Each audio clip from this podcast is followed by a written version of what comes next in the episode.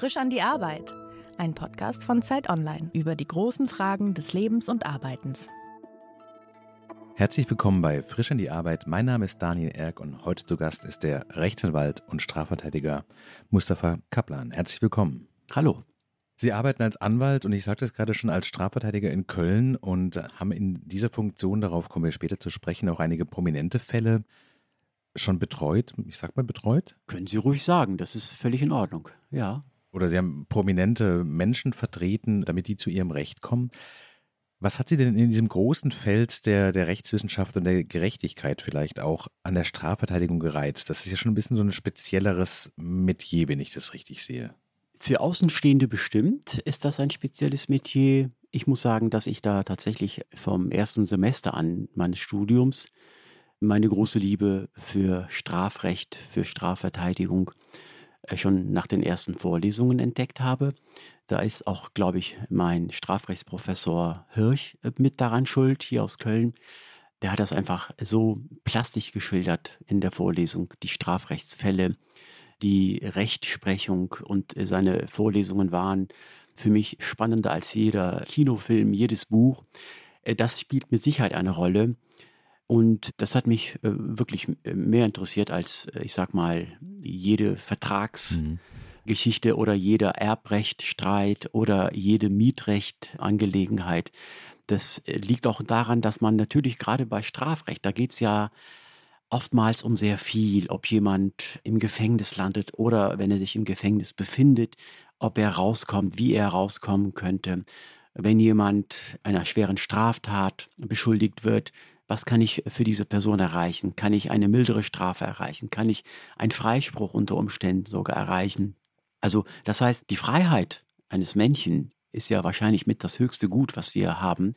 Mhm. Und insofern ist das schon ein Feld von den Rechtsgebieten, was mich von Anfang an interessiert hat. Und man kann da auch sehr viel erreichen. Man kann da als Anwalt unglaublich viel erreichen. Mhm. Und ich sehe mich ja nicht als Beamter, ohne jetzt dem Beamten jetzt wirklich Böses haben zu wollen, sondern ich sehe mich ja schon in meiner Funktion als Strafverteidiger, als jemand, der da auch in die Tiefen der Materie geht, der sich da einwühlt in das Mandat, mit verschlossenen Augen in einem Labyrinth gelassen wird und da jetzt den Ausgang suchen soll. Und das kann, wenn es gut geht, wenn es gut geht, dann ist das gut für den Mandanten. Er kommt raus, er hat eine mildere Strafe, er hat einen Freispruch und dann kann ich auf meine Arbeit dann auch stolz sein. Sie sagten gerade, dass das wie so ein Labyrinth ist, in dem Sie sich erstmal ohne viel zu wissen zurechtfinden muss. Wie geraten Sie in dieses Labyrinth denn rein? Läuft das so konkreterweise ab? Sitzen Sie in Ihrer Kanzlei?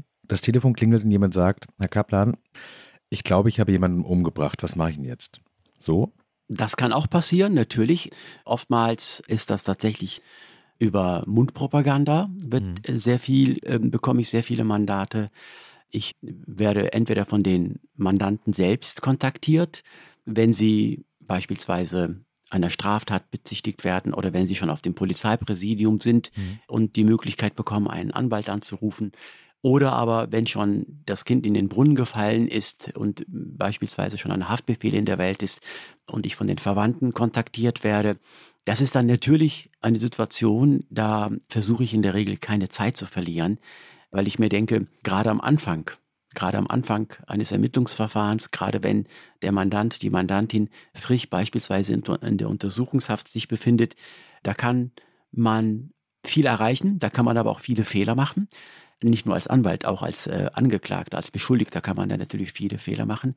Und da versuche ich in der Regel wenig Zeit zu verlieren und dann wirklich auf dem schnellsten Wege den Kontakt zu den Mandanten oder den potenziellen Mandanten dann zu erreichen und ins Gespräch mit denen zu kommen. Mhm. Beispielsweise, um denen zu sagen, solange wir den Akteninhalt noch nicht kennen, ist es vielleicht sinnvoll, noch keine Aussage zu machen oder ohne auf den Vorwurf, der es da gibt, einzugehen, kann man möglicherweise schon eine Haftverschonung erwirken, wenn beispielsweise die Wohnverhältnisse, die Arbeitsverhältnisse, die familiären Verhältnisse, also das soziale Umfeld gewährleistet ist und man beispielsweise auch gegen eine Kaution oder bei einer Meldeauflage bei der Polizei dafür sorgen kann, dass der Mandant auf freiem Fuß kommt.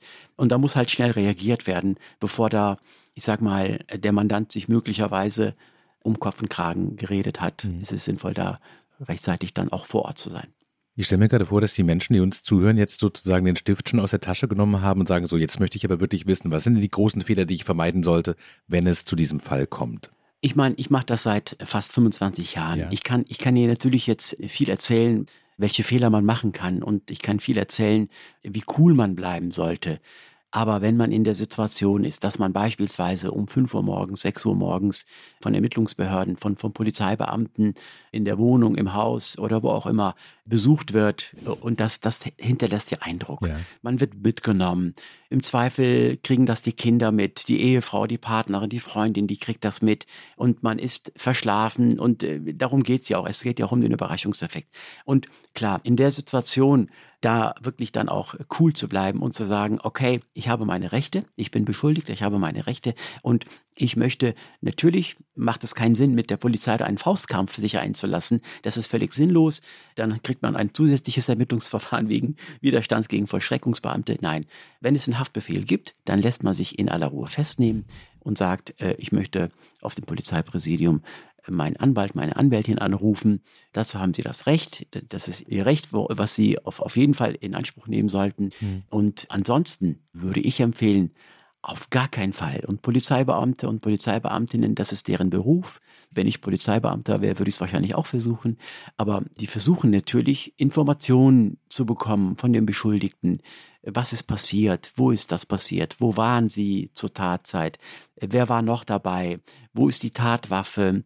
Und so weiter. Warum haben sie das gemacht? Das ist ganz normal, dass Polizeibeamten versuchen, Informationen zu bekommen. Und genauso normal sollte es für die Beschuldigten sein, eben, wenn man etwas zu sagen hat, das erst einmal vielleicht mit dem Anwalt, mit dem Verteidiger zu besprechen. Sie wissen als Beschuldigte im Zweifel nicht, welche Kenntnis die Ermittlungsbehörden haben zum Vorwurf, zum Tatvorwurf. Insofern, die haben natürlich einen Wissensvorsprung, sie kennen die Akte nicht und sie wissen nicht, sie haben vielleicht die Vorstellung, ich kriege mich da schon irgendwie rausgeredet aus dem Dilemma, und das ist läuft meistens schief. Das heißt, ich weiß, es ist schwierig, aber tatsächlich versuchen, Name, Anschrift kann man meinetwegen geben, aber sobald das darum geht, zum Vorwurf, zum Tatvorwurf Angaben zu machen oder wenn da Fragen gestellt werden, gebetsmühlenartig darauf verweisen, dass man mit seinem Anwalt jetzt sprechen möchte, und zwar jetzt. Sie haben gerade gesagt, die Freiheit ist ein hohes Gut, vielleicht das Wertvollste, was der Mensch eigentlich so hat. Und dass es Ihre Aufgabe ist, das Maximum an Freiheit für Ihre Mandanten zu erstreiten auch. Aus der Sicht, ich glaube, der weiteren Öffentlichkeit ist es ja sozusagen, von manchen Menschen, manchen Straftätern ist es aber richtig und vielleicht auch aus Sicherheitsgründen gut, wenn die nicht in Freiheit rumlaufen. Ist es für Sie ein Dilemma? Oder ist es quasi, wenn man so tief in diesem Wissen um den Rechtsstaat drin ist und so tief da drin ist, in dieser Dynamik auch zwischen den Ermittlungsbehörden und der Polizei und auch der Art und Weise, wie die arbeiten und dass die auch versuchen, Dinge zu tun, die man rechtlich nicht muss, zum Beispiel wie eine Aussage zu erwirken, wenn der Anwalt nicht dabei ist, dass sie sagen so, nee, das ist so ein hohes Gut, dafür streite ich auch bei Menschen, die vielleicht wirklich gefährlich sind? Selbstverständlich. Also wissen Sie, Sie müssen sich Folgendes vorstellen. Ich habe ja einen Eid geleistet. Ich habe einen Eid geleistet, und mich für die verfassungsmäßige Ordnung in Deutschland stark zu machen. Ja. Dazu zählen auch die Rechte von Beschuldigten. Dazu zählen auch die Rechte von Angeklagten. Sie müssen sich folgende Frage stellen. Ein Mediziner, ein Arzt, der bekommt einen Patienten, der beispielsweise, man weiß von dieser Person, von diesem Patienten, ein ganz mieser Typ, ein Verbrecher, ein ganz schlimmer Zeitgenosse. Er hat aber ein gesundheitliches Problem. Er muss operiert werden. Wenn er nicht operiert wird, dann wird er versterben, innere Blutung, was auch immer. Da könnte man sich ja auch auf den Standpunkt stellen, soll der Mediziner seine Aufgabe doch nicht anständig machen, dann ist das doch für uns alle, für die Gesellschaft doch eigentlich eine gute Sache, wenn er nicht mehr da ist. Das ist gefährlich. Vorsicht, das ist ganz, ganz gefährlich. Insofern, ich möchte mich natürlich nicht jetzt zu 100% mit einem Mediziner vergleichen, aber eine Parallele ist da, meiner Meinung nach. Wenn ein Beschuldigter, wenn ein Angeklagter, und da kann die Öffentlichkeit, die Gesellschaft noch die dollsten Informationen über diese Person haben und die dollsten Einstellungen und auch teilweise auch Vorurteile über diese Person haben. Wenn aber jetzt erstmal ein Ermittlungsverfahren läuft und der Angeklagte, der Beschuldigte hat sich jetzt den Anwalt, die Anwältin ausgesucht, dann ist die Person letztendlich die einzige Person, der er zu 100% in diesem Ermittlungsverfahren trauen kann. Und dann stellen Sie sich vor, der Anwalt, die Anwältin macht nicht alles dafür, dass der Beschuldigte, der Angeklagte zu seinem Recht kommt. Das geht nicht, das funktioniert nicht. Dafür leben wir in einem Rechtsstaat, dafür leben wir in einer Demokratie. Und wenn die Öffentlichkeit, wenn das Volksempfinden, in Anführungsstrichen, ich benutze bewusst dieses Wort Volksempfinden mit Gänsefüßchen, oder aber auch die Medien darüber befinden, wer einen Anspruch darauf hat, gut verteidigt zu werden und wer keinen Anspruch darauf hat, gut verteidigt zu werden, dann weiß ich nicht, was uns ausmacht von Ländern, die, ich sag mal, Russland oder Weißrussland oder Belarus sagt man inzwischen, glaube ich, wo Beschuldigte und Angeklagte eben nicht die Rechte haben, die sie in einem Rechtsstaat haben sollten. Insofern, da wäre ich sehr vorsichtig mit solchen Spitzfindigkeiten. Wenn Sie aber diese Strafverteidigung letztlich aus Prinzipien und Überzeugung machen, gibt es dann trotzdem Fälle, wo Sie sagen, das kann ich nicht machen?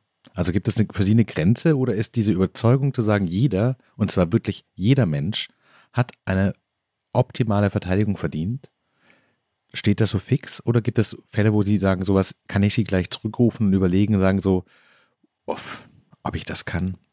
Also ich würde lügen, wenn ich jetzt sagen würde, ich nehme grundsätzlich bei jeder Anfrage sofort alle Mandate an. Das ist nicht richtig. Ich bin letztendlich auch ein Mensch, ich bin letztendlich auch Vater und es gibt natürlich Fälle, wo ich überlegen muss, zweimal überlegen muss, dreimal überlegen muss, aber...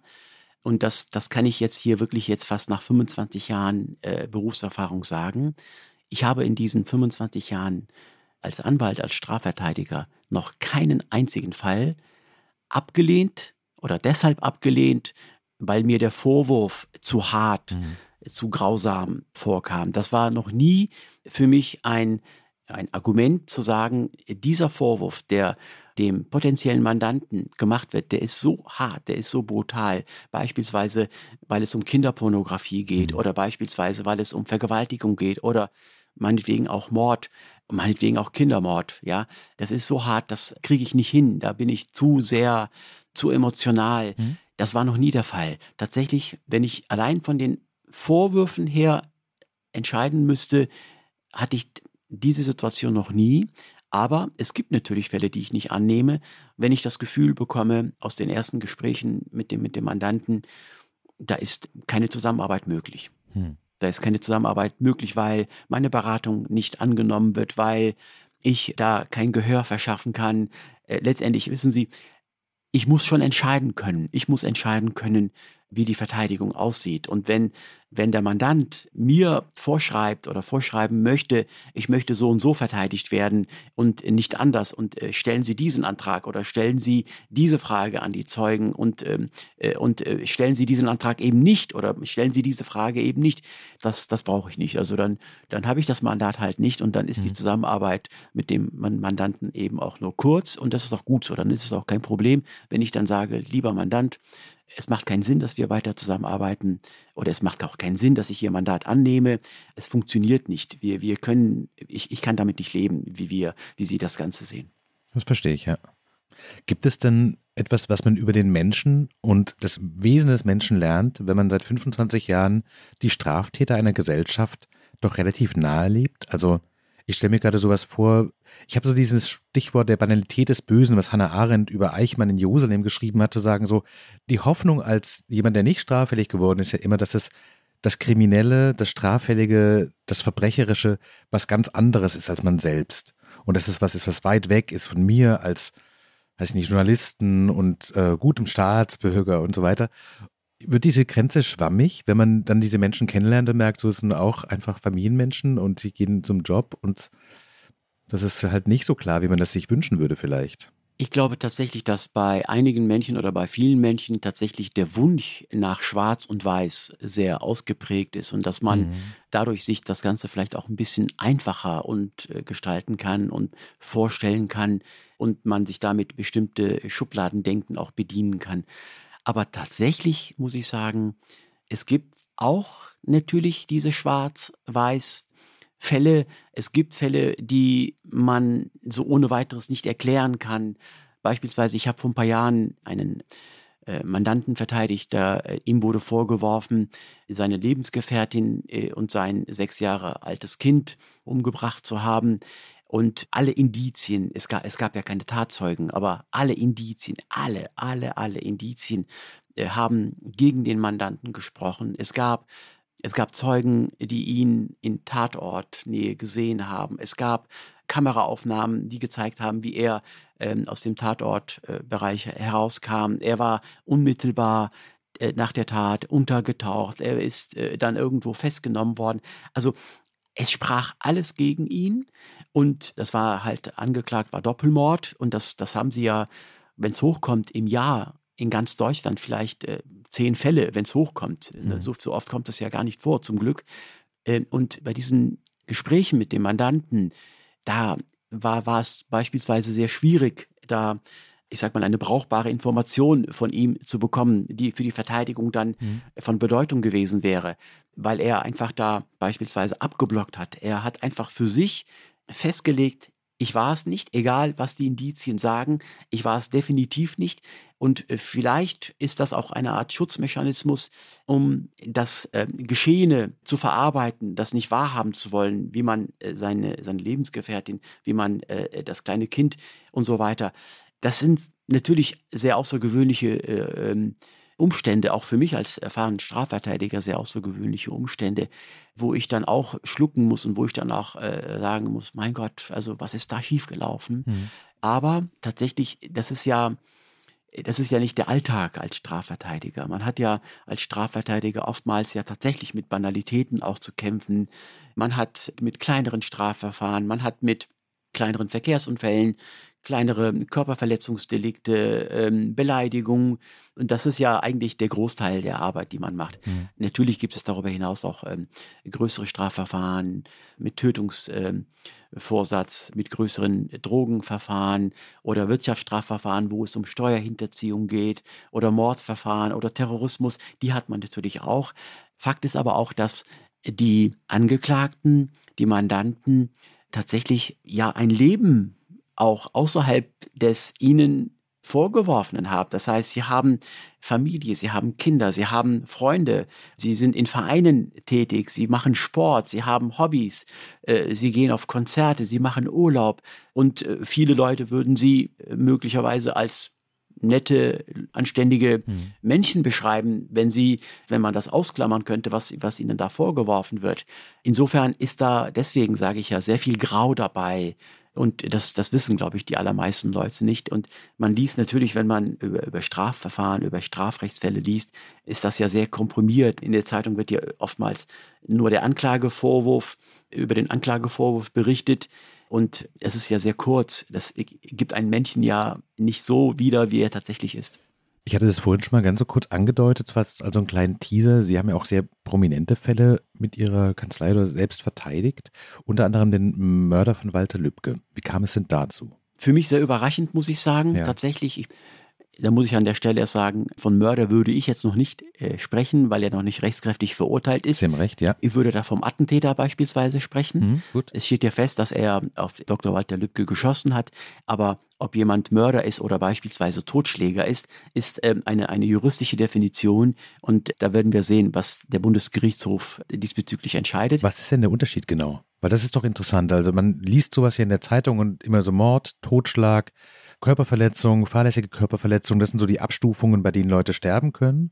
Aber nicht alles ist das Gleiche. Also wenn es jetzt beispielsweise darum geht, den Unterschied zwischen Totschlag und Mord erklären, zu definieren. Also bei beiden ist das Opfer tot. So, ja. Das ist erstmal Fakt. Ja, bei beiden ist das Opfer tot. Damit aber aus einem Totschlag ein Mord in rechtlicher Hinsicht werden kann, müssen halt sogenannte Mordmerkmale hinzukommen.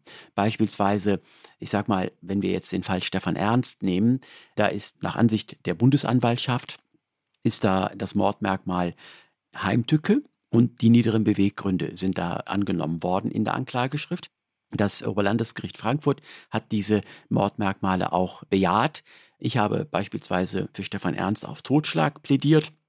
Heimtücke, warum ist da Heimtücke angenommen worden, wenn jetzt beispielsweise das Opfer so dermaßen von dem Angreifer überrascht wird, dass da keine Möglichkeit mehr besteht, sich zur Wehr zu setzen oder meinetwegen auch zu flüchten, dann würde man von Heimtücke sprechen. Heimtückig. Ja. Niedere Beweggründe, dazu zählt, das ist jetzt ein unbestimmter Rechtsbegriff. Niedere Beweggründe sind im Fall von Stephan Ernst deshalb angenommen worden, weil die Bundesanwaltschaft gesagt hat, der Stephan Ernst hat den Walter Lübcke deshalb getötet, weil er mit der liberalen Flüchtlingspolitik von Dr. Walter Lübcke nicht einverstanden gewesen ist. Stephan Ernst als ehemaliger Neonazi war mit dieser Politik nicht einverstanden und wollte an dem Walter Lübcke ein Exempel statuieren und so halt sagen, die Politik in Deutschland gegenüber Flüchtlingen soll sich radikal verändern. Mhm. Da würde man von niederen Beweggründen sprechen. Das heißt, wenn wir hier keine Heimtücke, wenn wir hier keine niederen Beweggründe beispielsweise gehabt hätten, dann wäre es ein ganz normaler Totschlag gewesen. Also darauf habe ich ja plädiert. Und das ist der Unterschied. Für Mord kriegt man definitiv lebenslänglich. Bei Totschlag kann auch lebenslänglich rauskommen, aber in der Regel endet das eben halt nicht mit lebenslänglich Totschlag. Das heißt, die unterschiedlichen Begriffe Totschlag oder Mord haben unmittelbare Auswirkungen darauf letztendlich, wie lange der Verurteilte dann in der Strafhaft sitzt. Wieso kam der Stephan Ernst denn ausgerechnet zu Ihnen? Also das ist, glaube ich, so, wenn man sich Ihre Biografie anschaut, auch die geografische Distanz, Sie sind ja nicht quasi der nächste Strafverteidiger so im Kasseler Umland gewesen. Haben Sie das mit ihm besprochen? Warum ich? Also ich habe das tatsächlich, für mich war das auch sehr überraschend, das Angebot. Ich bin Anfang Februar 2020, bin ich von dem damaligen ersten Anwalt von Stephan Ernst angerufen worden, von dem Rechtsanwalt Hannig aus Dresden und hat mir mitgeteilt, ich kannte ihn nicht vorher, und hat mir mitgeteilt, dass Stephan Ernst ihn gebeten habe, mich anzurufen und ob ich ihn verteidigen würde als zweiten Anwalt und ob ich ihn nicht in der JVA im Gefängnis in Kassel besuchen würde. Naja gut, und da war ich tatsächlich sehr überrascht, muss ich sagen, weil ich hatte im Juni 2019, da war ja das Attentat auf Dr. Walter Lübcke, das hatte ich natürlich über die Berichterstattung mitbekommen und hatte dann auch noch auf meinem Facebook-Account noch gepostet, das ist ein Angriff auf uns alle, und hatte da auch mich darüber aufgeregt, über diese Tat, über diese sinnlose Tat, und ohne jetzt da aber genauere Hintergründe zu haben. Und über ein halbes Jahr später, also 8 Monate später, bekomme ich dann halt den Anruf, ob ich nicht den Stephan Ernst mitverteidigen möchte. Das war für mich sehr überraschend. Der Hintergrund ist wohl gewesen, dass Stephan Ernst über die Medien mitbekommen hatte, dass ich der Anwalt von Präsident Erdogan gewesen bin. Mhm. Punkt 1 und Punkt 2. Anfang 2020 hatte ich ein kleines Problem mit einer Richterin beim Amtsgericht Köln, die mich mit Wachtmeistern aus dem Sitzungssaal entfernen lassen wollte, weil sie sich von meiner Art, wie ich arbeite, gestört gefühlt hat. Und das hat dann dazu geführt, dass ich gegen die Richterin im Namen meines Mandanten einen Befangenheitseintrag gestellt habe. Und das ist dann auch positiv, also für den Mandanten positiv zu Ende gegangen. Das heißt, der Richterin ist dieser Fall entzogen worden. Und das kommt so selten vor. Das kommt so selten vor, dass erstens ein Richter, eine Richterin einen Strafverteidiger, nur weil er seine Arbeit macht, mit Wachtmeistern aus dem Sitzungssaal entfernen lassen möchte. Und noch seltener kommt es vor, dass ein Befangenheitsantrag gegen ein Gericht, gegen einen Richter erfolgreich ist. Das hat dann medial die Runde gemacht. Mhm. Und davon hat Stephan Ernst offensichtlich mitbekommen und hat dann darum gebeten, mich zu kontaktieren. Ich bin zu ihm hin. Und wusste ehrlich gesagt auch nicht so recht, was mich da erwartet. Hatte mich da natürlich ein bisschen in den Medien schlau gemacht, was das für einer ist, und musste dann auch schlucken, was ihm auch alles schon vorgeworfen wird in seiner Jugend, dass er einen türkischen Imam, also einen türkischen Geistlichen, da schon in Wiesbaden mit einem Messer attackiert hatte, dass er versucht hatte, eine Asylunterkunft anzuzünden, in die Luft zu jagen. Also das war schon ein harter Brocken. Und ich wusste ehrlich gesagt auch nicht, was mich da erwartet. Und bin dahin und ich muss sagen, das Gespräch hat ungefähr 2-3 Stunden gedauert. Und es war, ich kann es nicht anders sagen, es war ein gutes Gespräch. Beispielsweise wusste ich nicht, ob er bereit sein würde, mir, einem türkischstämmigen, überhaupt die Hand zu geben oder ob er jetzt sagen würde, pass mal auf, ich habe dich genommen, aber ich möchte dich nur quasi als schmückendes Beiwerk haben, möchte eigentlich da nach außen hin ein Stück weit gute Miene machen und möchte hier verdeutlichen, so schlimm kann ich gar nicht sein, so ein großer Nazi kann ich gar nicht sein, wenn ich sogar einen türkischstämmigen Anwalt habe. Also mir war klar, wenn so etwas käme, dann wäre das Gespräch auch nach 10 Sekunden für mich beendet und würde aufstehen und gehen und würde ihm alles Gute wünschen. Aber das war alles nicht der Fall. Das war alles nicht der Fall. Und insofern habe ich dann nach dem Gespräch entschieden, das Mandat anzunehmen, was ich tatsächlich auf der Fahrt nach Kassel so nicht erwartet hätte, weil ich mir auch nicht sicher war, wie das Gespräch jetzt tatsächlich dann verlaufen würde. Wie reagiert denn das persönliche Umfeld, wenn man quasi so erzählt, was man so beruflich macht? Also ich stelle mir vor, weil Sie gerade sagten, Sie kommen ja aus einer türkischstämmigen Familie und dann erzählen Sie, weiß ich nicht, beim Abendessen mit Freunden oder Familie so, ich verteidige jetzt den Attentäter von Walter Lübcke. Fallen dann nicht allen so die Gabeln aus der Hand, die gucken an und sagen, was machst du? Bist du noch bei Sinnen? Oder wie sind die Reaktionen? Wissen die alle schon sowas? Der Mustafa Kaplan, der sucht sich immer die kniffligen Fälle aus und das passt zu ihnen. Ja, tatsächlich ist da, ich sag mal, in den letzten knapp 10 Jahren hat sich da bei mir auch vieles verändert, muss ich sagen. Ich habe ja auch vor Stephan Ernst und auch vor Präsident Erdogan habe ich ja auch meine Arbeit seriös gemacht und habe ja auch mich für die Mandanten eingesetzt. Das ist aber dann halt, weil es keine großen medienträchtigen Verfahren gewesen sind, wird das ja nicht so ohne weiteres dann wahrgenommen. Mhm. Es hat angefangen, ich sag mal, als Nebenklägervertreter, als Opferanwalt in dem sogenannten NSU-Verfahren vor dem Oberlandesgericht München.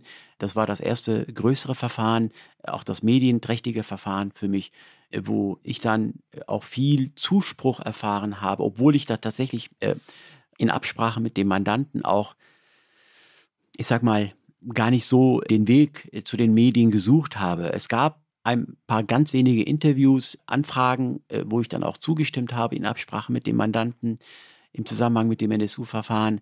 Und da habe ich viel Schulterklopfen bei Familienangehörigen, bei Freunden, bei ehemaligen Kommilitonen erhalten. Und dann ist es aber so gekommen, dass ich dann halt auch, ich sag mal, also ich brauche schon die Herausforderung einer Verteidigung. Und als Nebenklägervertreter haben Sie natürlich einige Möglichkeiten, auch prozessuale Möglichkeiten in dem Prozess, aber die Musik, die prozessuale Musik spielt halt in der Strafverteidigung ab und das brauche ich. Ich brauche das. Und deswegen, als dann halt auch Anfragen, Mandatsanfragen aus dem, ich sag mal, islamistischen Milieu kamen oder auch aus dem Rocker-Milieu kamen, habe ich nicht, weil sie, ich sag mal, in den Augen meiner Bekannten, meiner Freunde, weil die Anfragen von den falschen Leuten kamen, habe ich deshalb diese Mandate nicht abgelehnt. Im Gegenteil, ich habe mir das angehört und habe eigentlich so entschieden, wie ich immer entscheide. Ist der Fall interessant? Kann ich da rechtlich etwas bewirken? Kann ich mit dem Mandanten zusammenarbeiten? Und dann habe ich, muss ich sagen, eine Veränderung auch in der Reaktion meines Umfeldes bemerkt, die dann gesagt haben, wieso vertrittst du jetzt einen Islamisten? Bist du selber einer? Wieso vertrittst du einen Rocker? Wieso einen von der organisierten Kriminalität? Wieso einen Drogenhändler? Wieso einen Vergewaltiger? Das gipfelte dann natürlich, als mir aus Ankara das Angebot kam von Präsident Erdogan in der Causa gegen Jan Böhmermann. Da wusste ich, oh, jetzt kriegt das Ganze eine ganz andere Wendung. Und mir war klar, das wird nicht nur aus dem Freundesumfeld und Bekanntenumfeld, das wird auch in der Familie zu Diskussionen führen. Dazu muss man wissen, dass meine damalige Partnerin, inzwischen sind wir geschieden und auch getrennt, also getrennt und geschieden.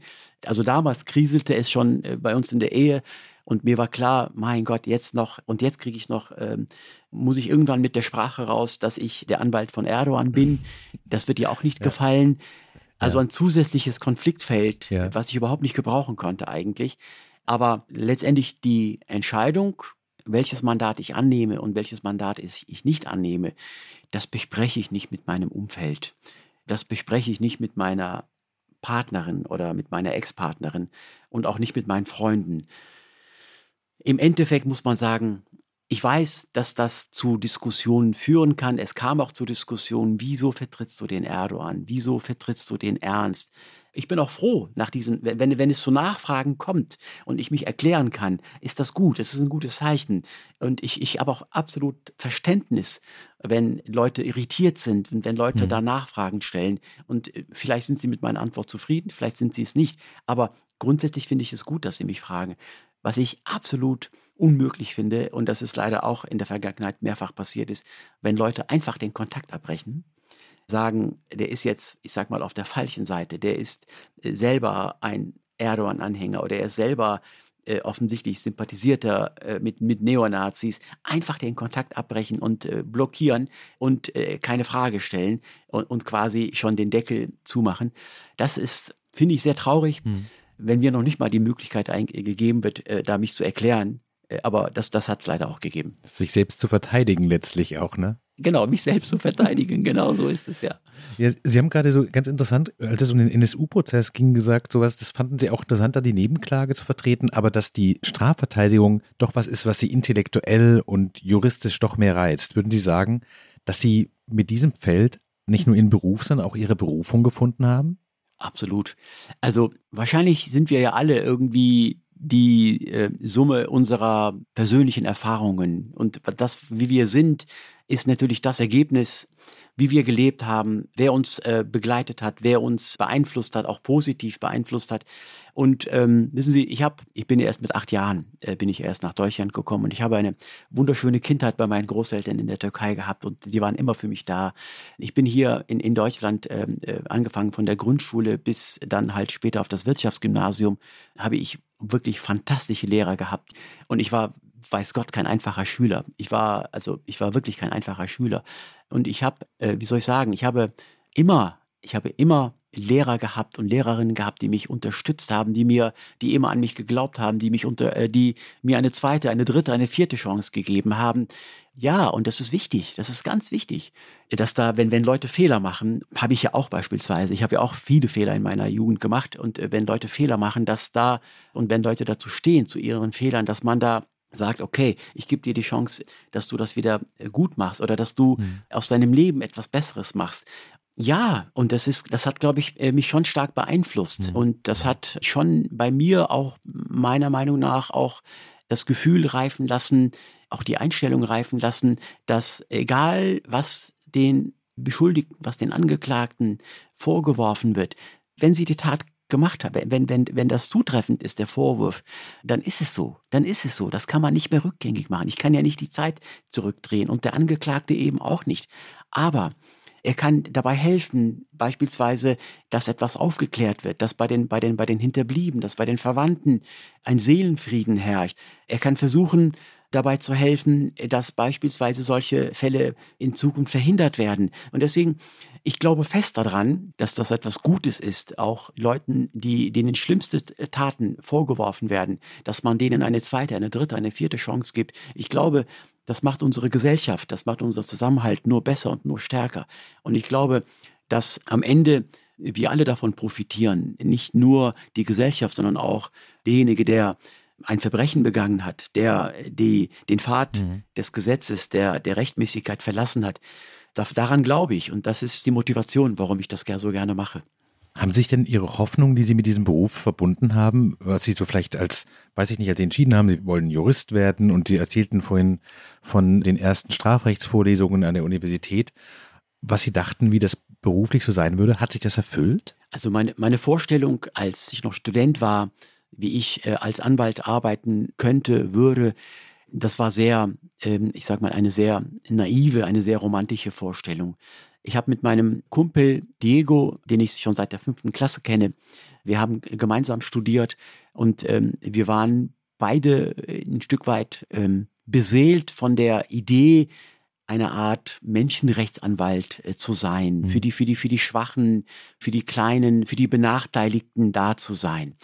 Die Vorstellung, dass man als Strafverteidiger nicht unbedingt auf der Seite der Schwachen oder in der Situation der Benachteiligten ist, die hatte ich, dass man das nicht ist, die hatte ich nicht. Das heißt, als Verteidiger eines Angeklagten, dem ein Verbrechen vorgeworfen wird, der ist ja, ich sag mal, wenn man das jetzt nur auf die Tat beschränkt, ist der ja nicht unbedingt derjenige, der jetzt in der Situation der Benachteiligte ist. Nicht unbedingt, nein. Sondern das Opfer ist benachteiligt. Das heißt, meine Vorstellung als Student, was ich später machen möchte und wie ich das ausleben möchte, das war eine rein naive, oberflächliche, eine romantische Vorstellung, wie ein Anwalt zu sein hat. Woher soll die Vorstellung kommen? Wissen Sie, ja, ich war der Erste in meiner Familie, der Abitur gemacht hat, der Erste, der studiert hat und der, ich habe ja, wenn man so will, keine Vorbilder in dem Sinne gehabt und auch keine Vorstellung gehabt, wie das sein könnte. Und insofern haben wir uns halt im Freundeskreis versucht, gegenseitig dann aufzuklären und zu pushen und zu informieren. Und insofern dermaßen naiv war das Ganze dann. Das heißt, meine Vorstellung als Student und meine tatsächliche Arbeit heute sind zwei völlig verschiedene Welten. Aber geblieben ist aus der Studentenzeit noch tatsächlich der Einsatz für Leute, die deine Hilfe brauchen, Mustafa. Mhm. Das sind die Angeklagten. Wenn die deine Hilfe brauchen und du bereit bist, denen zu helfen, dann kannst du für die viel bewirken und dann lebt das vielleicht in einer anderen Form noch ein Stück weit wieder auf, aber klar, die Herausforderung, die Strafverteidigung so gut zu machen, dass am Ende der Mandant, ich sag mal, mit dem bestmöglichen Ergebnis davon wegkommt, ist natürlich da. Wie entscheiden Sie, wann Feierabend ist? Gibt es bei diesen ganzen Dingen, die Sie sagen, die zu recherchieren sind, Möglichkeiten, die juristisch auszuloten sind, vielleicht auch nochmal sich die ganze Akte anzugucken und zu schauen, habe ich irgendwas übersehen? Haben Sie so einen klaren Zeitpunkt, Sie sagen, nach 19 Uhr ist die Akte immer zu oder müssen Sie sich zwingen aufzuhören? Ich versuche tatsächlich nicht länger als 18, 19 Uhr zu arbeiten. Gelingt mir nicht immer. Ich versuche abends auch mir keine Arbeit mit nach Hause zu nehmen. Gelingt mir auch nicht immer. Und ich versuche auch am Wochenende nicht zu arbeiten. Auch das gelingt mir nicht. Gleichwohl habe ich natürlich auch ein Leben neben meiner Arbeit. Ich habe meine Freundin, ich habe Kinder, ich habe Freizeit. Das versuche ich unter einen Hut zu bekommen. Aber tatsächlich ist es so, dass ich nicht nach 7 oder 8 Stunden meinen Stift oder meinen Laptop beiseite lege oder meine Akte beiseite lege, sondern wenn mich ein Fall beschäftigt und wenn jetzt beispielsweise ich nächste Woche Gerichtstermine habe, dann gibt es kein Zeitfenster. Dann wird das so lange gemacht, bis ich alle Fragen im Kopf geklärt habe. Und notfalls wird der Mandant auch nachts angerufen, wenn er nicht in Untersuchungshaft sitzt. Das wissen meine Mandanten inzwischen von mir, dass ich auch nicht davor zurückschrecke, wenn ich an dem Fall arbeite, dass ich auch zu Unzeiten die störe, weil ich sage, das habe ich nicht verstanden. Wir müssen uns treffen. Am besten nicht übers Telefon. Ich weiß nicht, ob wir abgehört werden. Also eigentlich dürfte ich nicht abgehört werden, aber sicher kann ich mir da auch nicht sein. Wir müssen uns treffen und wir müssen sprechen. So. Und insofern Stift und Hand und Akte werden dann beiseite gelegt, wenn ich das Gefühl habe, die Fragen für heute sind beantwortet und morgen kann ich den Rest weitermachen. Insofern, ich habe da ein Zeitfenster, der sich danach entscheidet, wie weit ich tatsächlich an dem Tag dann vorwärts komme. Würden Sie sagen, Sie sind mit diesem ganzen Ehrgeiz und mit diesem ganzen, auch dieser Beseeltheit von der Gerechtigkeit und dem Rechtsstaat, sind Sie sich trotzdem noch ein guter Chef? Oh ja, das glaube ich schon. Also ich glaube wirklich, ich glaube schon, dass ich ein guter Chef bin. Also meine Mitarbeiter... Für sich selbst? Sie meinen für mich selbst? Ja. Okay, das kann ich so nicht zu 100% mit Ja beantworten. Ich weiß, dass ich da manchmal zu mir selber sehr hart bin, das weiß ich, auch an meine körperlichen Grenzen gehe. Aber wenn ich einem Mandanten mein Wort gegeben habe und wenn ich ihm gesagt habe, dass die Arbeit bis dann und dann gemacht wird, dann stehe ich im Wort und dann muss ich das machen. Und dann muss mein eigenes Wohlbefinden erstmal hinten angestellt werden. Ich habe sie eben so verstanden, dass sie gefragt haben, ob meine Mitarbeiterinnen, ob ich zu ihnen ein guter Chef bin. Die sagen mir immer, sie sind ein guter Chef, ich bin kaum im Büro, ich bin also ein guter Chef. Ne? Können Sie sich ein Leben ohne Jura noch vorstellen und ohne all das? Also zu sagen, so die Vorstellung, irgendwann, ich weiß nicht, am Mittelmeer zu sitzen und den Beruf hinter sich zu lassen, weil das genug Geld verdient ist und nicht mehr über Fälle, nicht mehr über Gerechtigkeit, nicht mehr über irgendwelche Möglichkeiten der Prozessordnung nachzudenken? Derzeit nicht, tatsächlich. Also man soll ja niemals nie sagen, aber derzeit kann ich mir das nicht vorstellen. Wobei Wer weiß, wie ich in 5 Jahren, wie ich in 10 Jahren darüber nachdenke. Wie gesagt, für mich ist jeder Fall ein Rätsel, den es zu lösen gilt. Ein Labyrinth, aus dem ich versuche, den Ausgang zu finden. Und das ist jedes Mal auch ein Ehrgeiz da, möglicherweise auch auf der Gegenseite Staatsanwaltschaft und das Gericht. Das ist ja auch ein Pokern, ein Schachspiel. Keiner möchte sich in die Karten schauen lassen. Und ja, das reizt mich, das juckt mich und das gefällt mir sehr gut.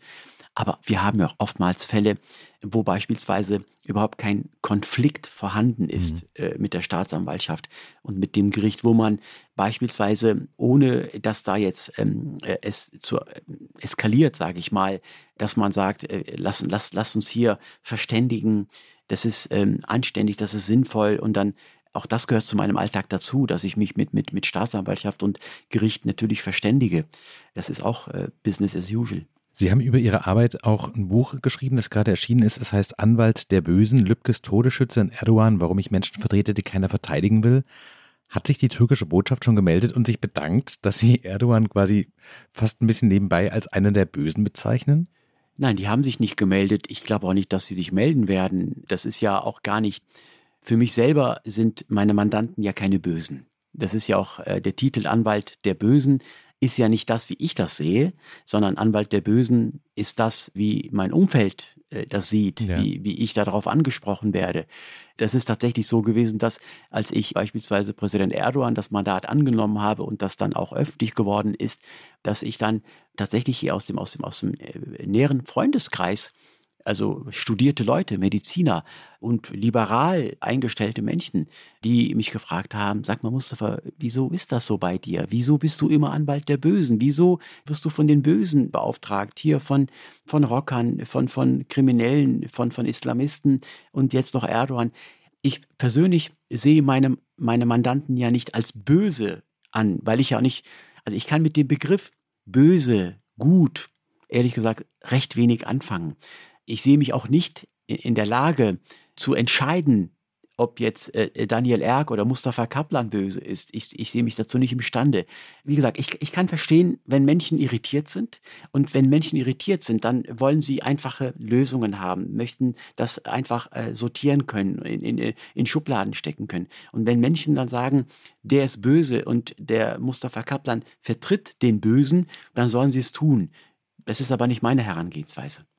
Ist die Pointe nicht so ein bisschen, dass die Menschen um sie herum und auch, glaube ich, alle, die von außen auf die Strafverteidigung gucken, Strafverteidigung immer für sowas ein bisschen Zynisches halten und für diejenigen halten, die den in Anführungszeichen Bösen dann ermöglichen, aus dem Prozess als freie Männer oder Frauen rauszulaufen, weil sie so advokatische Winkelzüge machen, aber eigentlich ist es genau andersrum. Sie glauben letztlich an das Gute in jedem Menschen und auch an das Gute in einem Totschläger oder Mörder und wollen, dass der quasi diese Restchance behält, trotz der Tat zu einem Leben zu finden, in dem er der gute Mensch sein kann, der vielleicht auch nur ganz klein in dieser Person drinsteckt. Wissen Sie, ein einfaches Beispiel. Der Stephan Ernst, ob am Ende Totschlag oder Mord jetzt herauskommt, das spielt eigentlich gar keine Rolle. Er ist der Attentäter. Der Stephan Ernst hat sich entschieden, wenn man sich seine Vita anschaut, er hat die fürchterlichsten Taten begangen, die fürchterlichsten Taten. Er hat vielen Menschen wehgetan, er hat viele Menschen traurig zurückgelassen. Angefangen von den Hinterbliebenen der Familie Lübcke, aber auch, wenn man sich seine eigene Familie anschaut. Er hat 2 Kinder, er hat eine Frau, er hat eine Mutter, er hat einen Bruder. Auch die sind ja traurig über das, was da passiert ist. Und er hat entschieden, an einem Aussteigerprogramm für Rechtsextremisten teilzunehmen. Das ist ein Aussteigerprogramm vom hessischen Land und da kommt auch nicht jeder rein in dieses Programm. Das heißt, das sind Polizeibeamte, die führen wochenlange, monatelange Gespräche mit ihm und entscheiden dann erst, ob er in so ein Programm aufgenommen wird oder nicht aufgenommen wird. So, wenn ich jetzt ihm gesagt hätte, mach das, Stephan Ernst, das ist gut, das kommt gut beim Gericht oder bei der Öffentlichkeit an. Das wäre aufgefallen und der wäre spätestens nach der 3. Sitzung, hätten das die Polizeibeamten gemerkt und wären überhaupt nicht mehr zu ihm hingekommen. Was ich damit sagen will ist, sogar ein Mensch wie Stephan Ernst, der so viel Leuten Leid zugefügt hat, hat einen gesetzlichen Anspruch darauf, etwas wieder gut zu machen. Und das macht er. Er arbeitet in diesem Aussteigerprogramm. Er kann später die Möglichkeit bekommen, beispielsweise dem Hessischen Land Informationen darüber zu geben, wie funktionieren Nazi-Gruppen, wie funktionieren die Hassprediger im Netz, wie kann man sich besser dagegen schützen. Wissen Sie, die Erkenntnisse, die Ermittlungsbehörden, die Verfassungsschutzbehörden von so einem Menschen bekommen können, das können Sie mit nichts aufwiegen. Ja? Und nochmal, er hat im Prozess bei jeder Gelegenheit in den Hauptverhandlungsterminen der Familie Lübcke Rede und Antwort gestanden. Er hat erklärt, bis zum Ende meines Lebens stehe ich Ihnen bereit, wenn Sie noch Fragen haben. Wenn Sie noch Fragen haben, wo ich helfen kann, ob persönlich oder über Ihren Anwalt, ist überhaupt kein Problem. So, wovon hat die Gesellschaft mehr? Wenn wir ihn einfach wegschließen und nie wieder Tageslicht sehen lassen? Oder hat die Gesellschaft inklusive der Hinterbliebenen mehr, wenn die beispielsweise von ihm erfahren, wie die letzten Sekunden von Dr. Walter Lübcke gewesen sind, was da gesprochen worden ist, was da passiert ist? Das ist, glaube ich, ein einfaches Beispiel, wie man auch bei Menschen, wo man vielleicht beim ersten Gedankengang aus Reflex sagen würde, Kopf ab und wegsperren für immer und nie wieder Freiheit etc. pp. Wissen Sie, wenn wir so an die Sache rangehen, was unterscheidet uns dann von der Gesetzgebung zur Nazizeit? Da haben wir ja auch Richter gehabt, die nur aufgrund des Parteibuches entschieden haben, wer hingerichtet wird und wer nicht hingerichtet wird. Und das ist das, wo ich denke, das hatten wir schon mal und da dürfen wir niemals wieder hingehen. Da dürfen wir niemals wieder hinkommen. Und ich finde das ein unglaublich hohes Gut, dass wir diese Möglichkeit in Deutschland haben, auch gerade für Leute, denen die allerschlimmsten Verbrechen vorgeworfen werden. Ein weiterer Punkt, gucken Sie mal, der Angeklagte, der ist alleine. Der ist wirklich alleine. Sie haben als Gegner dann die Staatsanwaltschaft mit den ganzen Polizeibehörden. Sie haben das Gericht, Sie haben die ganzen Sachverständigen, Sie haben die Öffentlichkeit, die in so einem Verfahren wie Stephan Ernst gegen sie eingerichtet ist. Die Medien sind ja auch nicht so positiv eingestellt. So, und jetzt hat dieser Angeklagte eine einzige Person, die sich für ihn einsetzen kann. Das ist sein Verteidiger. Wie soll das funktionieren, wenn sogar diese Person dann sich nicht zu 100% für ihn einsetzt? Das kann nicht funktionieren. Wir müssen als Gesellschaft, das ist für uns alle ganz wichtig, dass wir als Gesellschaft verstehen, dass wir dadurch nur stärker werden und besser werden, wenn auch solche Leute zu ihrem Recht kommen.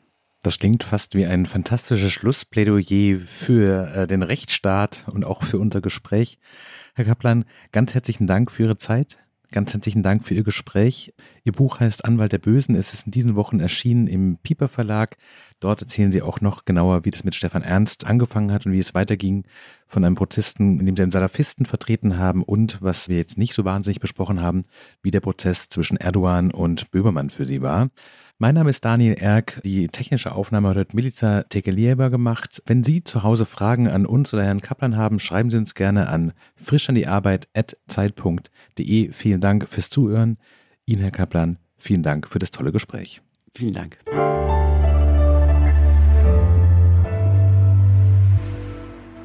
Frisch an die Arbeit, ein Podcast von Zeit Online.